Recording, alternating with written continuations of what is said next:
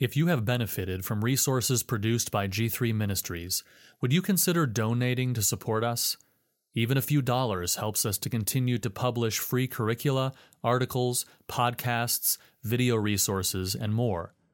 Visit g3min.org/give or open the G3 app to give a one-time or monthly donation.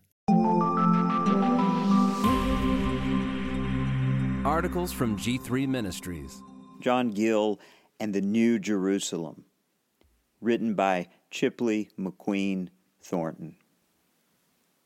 Revelation 21, verse 10. And he carried me away in the Spirit to a great high mountain, and showed me the holy city, Jerusalem, coming down out of heaven from God.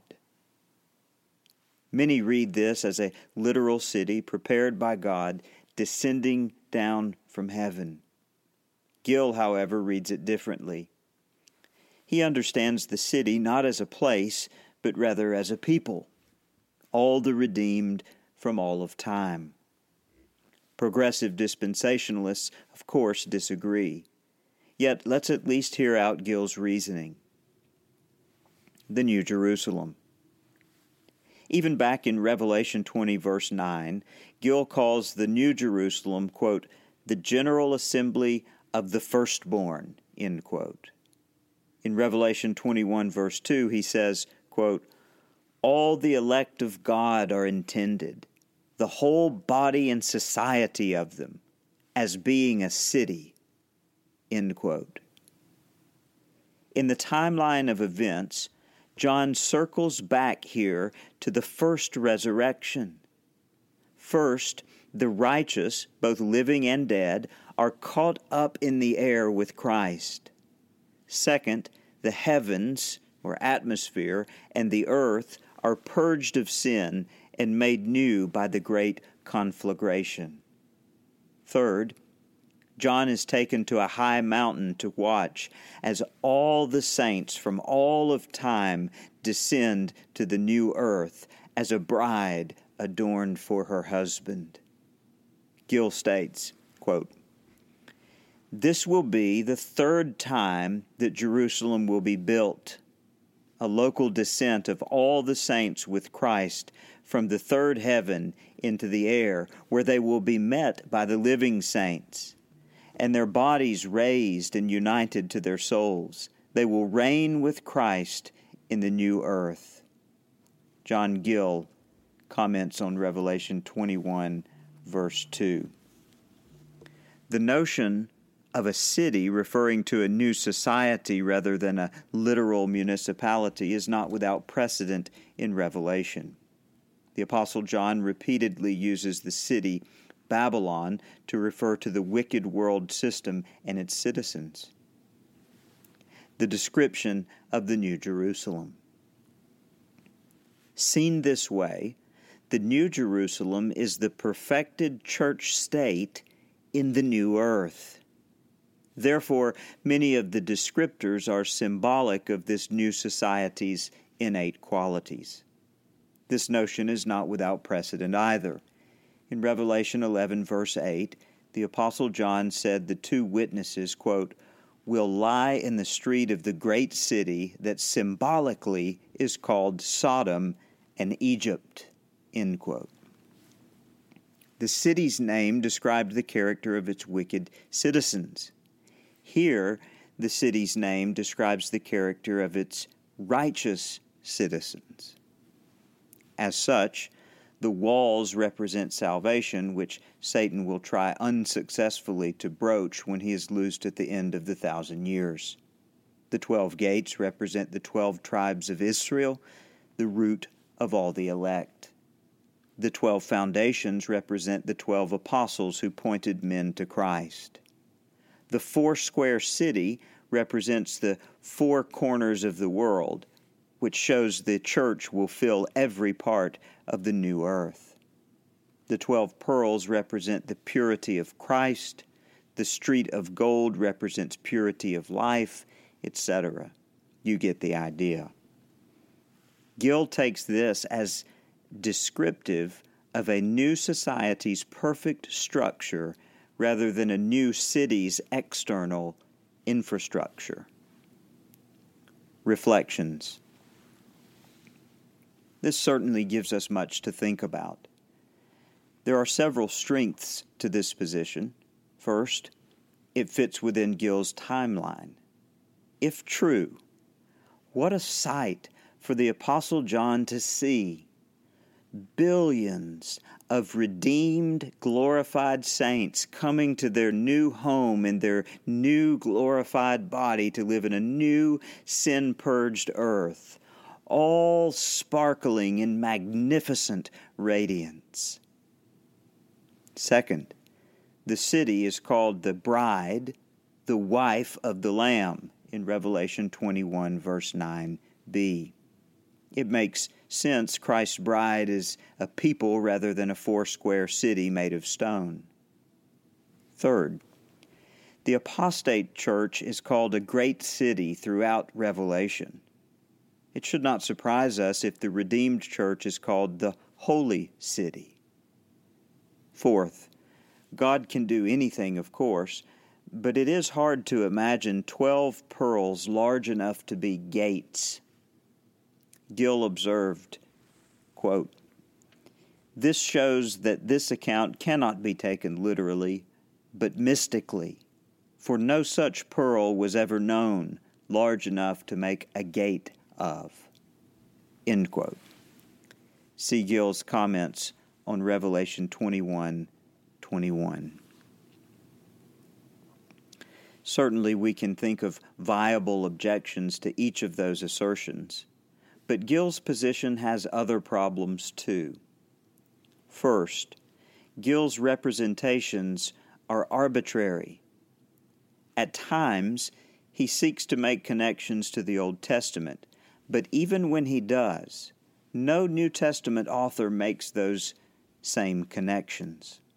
Therefore, he is on shaky ground.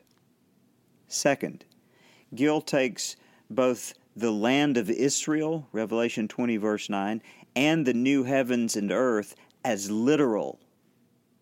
But in the same breath, he takes the holy city Jerusalem as non literal. Why the switch? Third, the city's measurements with a rod of gold are precise. If John spelled out literal measurements in a literal earth, why isn't it interpreted as a literal city? Fourth, the people will, quote, bring into it, that is the city, the glory and honor of the nations, end quote, Revelation 21, verse 26. The natural reading sure sounds like a physical city which the elect children enter and bring things into it. So, which is correct? Is it a literal city or is it a new society? Could it be both a literal city and a new society? I'm the son of an attorney and I worked in law for years myself. I could argue any of those positions. If we're honest, we simply don't know. That's hard for some people to admit, but I promise you this if you think it's a literal city and you get there to find out it is not, you won't be disappointed. Horses, wives, or silver On the other hand, if you think it's a new society and you get there to find out it is a literal city, Further, the pronouncement in you won't be disappointed either. That whatever he does shall prosper. On the third hand, brings to mind if you're an command to an amillennialist who thinks it's all symbolic anyway. And you This get of the there to find not out it depart from your quite mouth, literal, but you shall meditate in I it day and night, even that you may observe to do according to all that is written in it. For then you will make your way Christ prosperous, and then you will have good success. Joshua 1 8. Again, this is in the context of God's chosen leader for his people. The imagery of a flourishing tree in Psalm 1 also reminds the reader of God's promise of blessing to Adam, his first chosen royal representative. The psalmist is intentionally using images that describe not just any blessed man, but specifically one in the line of Adam, Moses, Joshua, and ultimately David. That imagery is only intensified in Psalm 2 with explicit mention of Yahweh's anointed and quotation of the Davidic covenant. The specific connection between God's anointed one and delighting in his law is also key to the overarching image of blessedness the Psalms portray. Psalms 1 and 2, which form an important introduction to the whole canonical structure of the Psalms, are a pairing of a Torah psalm, Psalm 1, with a messianic psalm, Psalm 2. The other two important Torah psalms, Psalms 19 and 119, are also paired with messianic psalms, Psalm 18, 20 through 24, and 110, at key junctures in the progression of the Psalter. David's first heir was Solomon, and thus we would expect to see him appear in the Psalms. Indeed, Solomon has two psalms ascribed to him, both included at key places in the five movement development. The first is Psalm 72, the last psalm of Book 1. The psalm opens with a direct reference to his father, David, and Solomon's relationship to the promises of the Davidic covenant. Give the king your judgments, O God, and your righteousness to the king's son. Solomon may have composed this psalm on the occasion of his coronation, but clearly it is meant to signal the transition of the promises of Yahweh's anointed from David to his royal son. Verse 8 proclaims that he shall have dominion also from sea to sea and from the river to the ends of the earth, hearkening back to Psalm 2 8. Ask of me, and I will give you the nations for your inheritance and the ends of the earth for your possession, and the Davidic covenant itself. Similarly, Solomon's other composition, Psalm 127, is a meditation on the Davidic covenant. His reference to house, unless the Lord builds the house, is not just any house, but the house promised to David.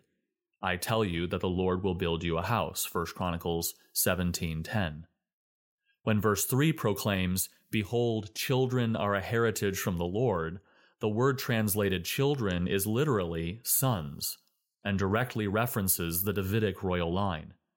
Just a few psalms later, Psalm 132 uses the same term in an explicit quotation of the Davidic covenant. The Lord has sworn in truth to David, he will not turn from it. I will set upon your throne the fruit of your body, if your sons will keep my covenant and my testimony which I shall teach them, their sons also shall sit upon your throne forevermore. Psalm 132, 11 and 12. However, like Adam and like David his father before him, Solomon fails to be the perfect mediator of God's rule on earth. God's promise that he shall have dominion also from sea to sea and from the river to the ends of the earth, Psalm 72 8, does not come to pass under Solomon's rule. The prophet Zechariah will quote this promise later as something yet unfulfilled. In fact, as a direct result of disobedience to God's prohibitions against multiplying horses, wealth, and wives, the entire nation of Israel rebelled against the rule of Yahweh. Solomon's heir, Rehoboam, walked in ungodly counsel, and the nation split in two. So Israel has been in rebellion against the house of David to this day. 2 Chronicles 10:19. Yet Solomon's failure did not annul God's covenant with David.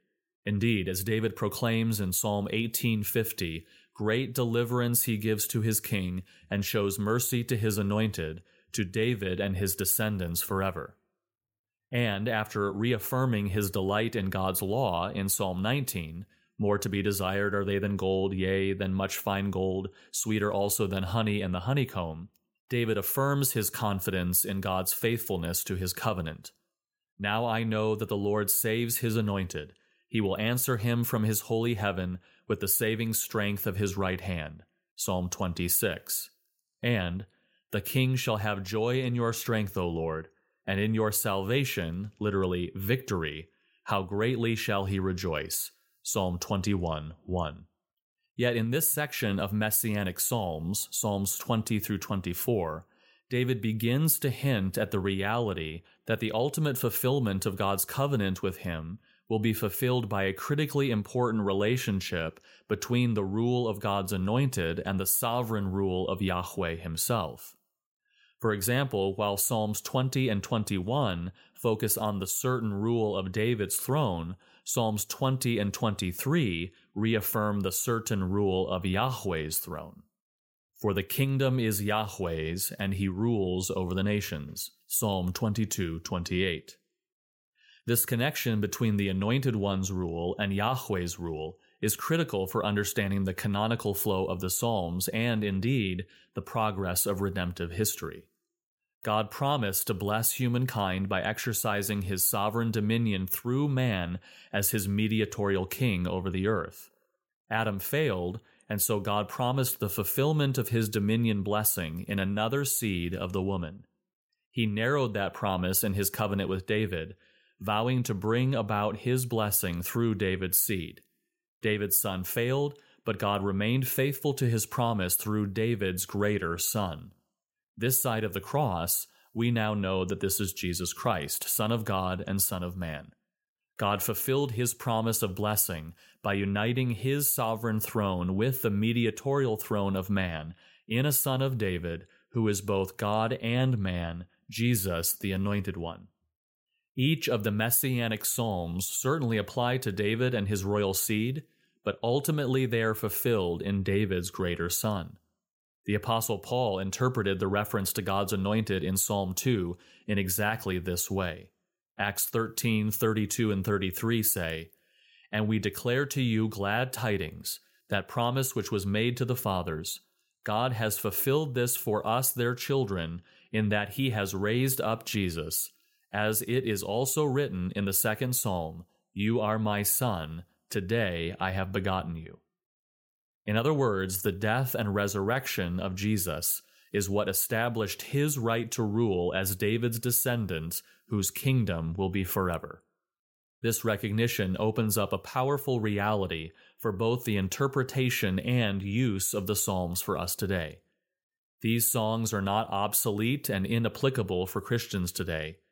As Michael Lefebvre observes, when you sing the Psalms, you are actually singing the songs of Jesus, with Jesus as your song leader. You can read this essay at g3min.org.